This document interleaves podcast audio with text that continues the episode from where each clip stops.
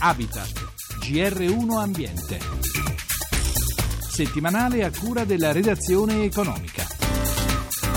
Malgrado lo sforzo di pesca e il numero dei pescatori siano in costante diminuzione, inquinamento, traffico di grandi navi e pesca illegale stanno impoverendo i nostri mari. Cosa cambierebbe se considerassimo davvero il mare come un bene comune da tutelare anche per le generazioni future?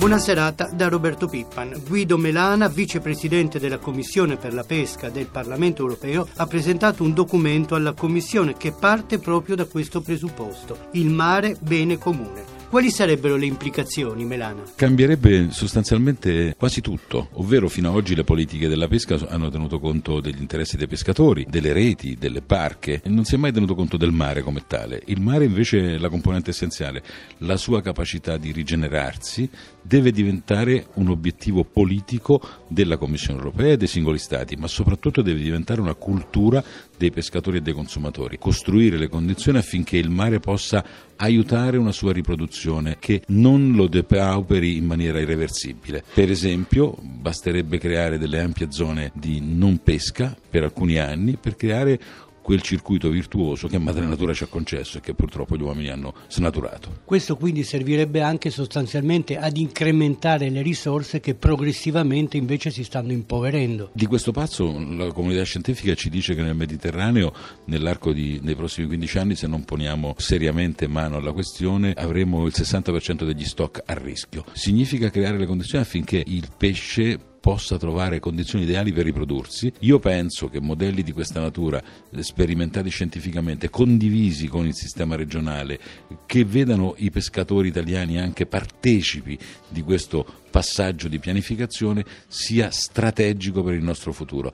In fondo il pesce dà da mangiare in maniera esclusiva a 500 milioni di persone nel mondo e contribuisce quasi a 3 miliardi di persone. È davvero un bene pubblico globale, qualcosa in più che un bene comune. Quindi bisogna sostanzialmente voltare pagina rispetto alla risorsa mare, tenendo presente anche il fatto che evidentemente le politiche finora seguite anche dall'Unione Europea, volte a scoraggiare lo sforzo di pesca, non hanno sostanzialmente funzionato funzionato anche perché contemporaneamente è aumentata la pesca illegale. Le politiche sin qui perseguite si sono sempre limitate a limitare l'impatto economico sui pescatori che non riuscivano più a pescare e a costruire quelle condizioni nelle quali il mare diventava una sorta di gabbia dorata da tutelare. Ecco, non si riusciva a fare né l'uno né l'altro. Se noi non facciamo diventare i pescatori protagonisti veri, una sorta di guardiani, di sentinelle del proprio territorio, del proprio spazio, sapendo che il futuro dei pescatori è nel futuro dei pesci, non è da un'altra parte, è costruire le condizioni condizioni perché ci sia un approccio ecosistemico, ovvero la difesa dell'ecologia del mare diventi un sistema di regole, di scelte economiche e di comportamenti individuali.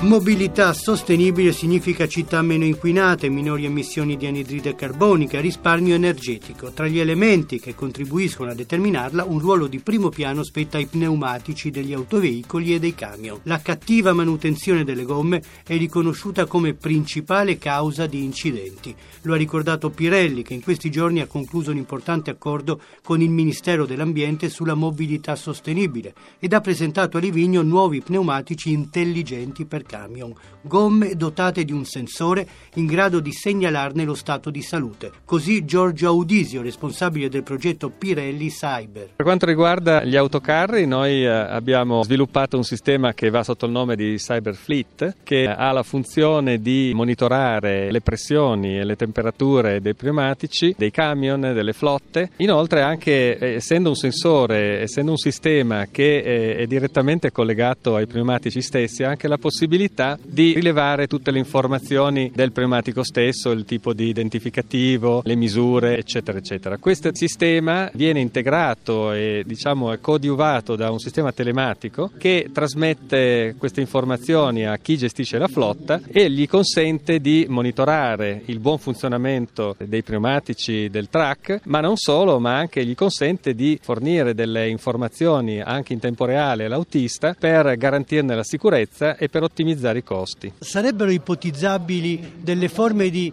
incentivo? Sì, sarebbe auspicabile che fossero previsti degli incentivi, dal momento che un sistema di questo tipo consente di risparmiare molte tonnellate di CO2, insomma da alcuni calcoli è possibile raggiungere anche livelli di risparmio più di una tonnellata di CO2 all'anno per ogni mezzo che viaggia. Con questo sistema è possibile anche certificare molto facilmente i risparmi ottenuti rispetto a quelli che sono invece i comportamenti medi non necessariamente voluti per i quali sono purtroppo previsti delle pressioni, la gestione delle pressioni dei pneumatici non così ottimali quanto potrebbe essere utilizzando un mezzo di questo tipo.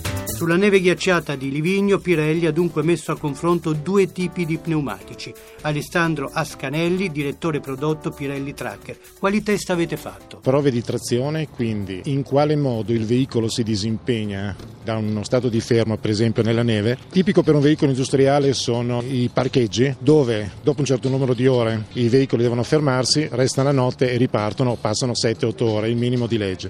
A questo punto il veicolo deve potersi disimpegnare se nella notte c'è stata una nevicata deve potersi muovere perché deve garantire l'arrivo della merce nel tempo giusto. Con tecniche analoghe verifichiamo anche le frenate perché è fondamentale sempre in termini continuati rispettare gli spazi di frenata. Abbiamo visto il confronto tra i nostri pneumatici standard con un puro winter e abbiamo visto differenze in termini di, sia di trazione che di frenata dal 20 al 30% in termini percentuali. La cosa però che reputo secondo me importantissima sono gli spazi di frenata. La capacità di eh, avere accelerazioni superiori ad un pneumatico standard di fatto ci permette non di utilizzare le accelerazioni superiori, ma in condizioni normali di avere un'efficienza che otteniamo dal veicolo più alta, di conseguenza un consumo carburante più basso, con conseguente riduzione dei livelli di, di fatto inquinamento che generano qualunque tipo di motore. L'altra cosa, anche sugli spazi di frenata, esattamente nello stesso sistema, per i sistemi che riguadagnano energia anche su, su determinati veicoli medio pesanti. Per cui è un vantaggio in entrambe le direzioni, sicuramente per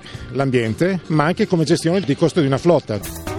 Ugo Forner, direttore di visione pneumatici per camion, aggiunge. È un sistema che interagisce dal pneumatico, vive dentro il pneumatico, lavora dentro il pneumatico e poi comunica con i sistemi evoluti che permettono a chi sta guidando il mezzo e chi gestisce il mezzo, che spesso non è l'autista, di poter capirne l'economicità, la sicurezza, le problematiche che possono essere momentanee o possono essere anche eh, strutturali del, del, pneumatico stesso, per cui si può intervenire in tempo prevenendo anziché curando. Questo sarà lo pneumatico del futuro? Assolutamente sì. Il fatto di allargarli attraverso anche i regolamenti, il fatto di capire che sono dei sensori, sono dei sistemi assolutamente necessari ormai per una guida in stato di sicurezza, allora credo che la loro diffusione consentirà di avere nei prossimi 5-10 anni una permeazione del parco nuovo che verrà introdotto, io direi quasi al 100% se pensiamo a 5-10 anni data. Quindi state giocando d'anticipo anche sulle possibili future normative europee? Assolutamente sì, credo che per quanto riguarda il vettura siano eh, strumenti che eh, sono votati alla sicurezza, mentre per quanto riguarda invece il trasporto commerciale è collegata la sicurezza con le misurazioni dell'economicità di gestione dei mezzi, per cui ha una doppia valenza questo tipo di sistema o questo tipo di, di strumento.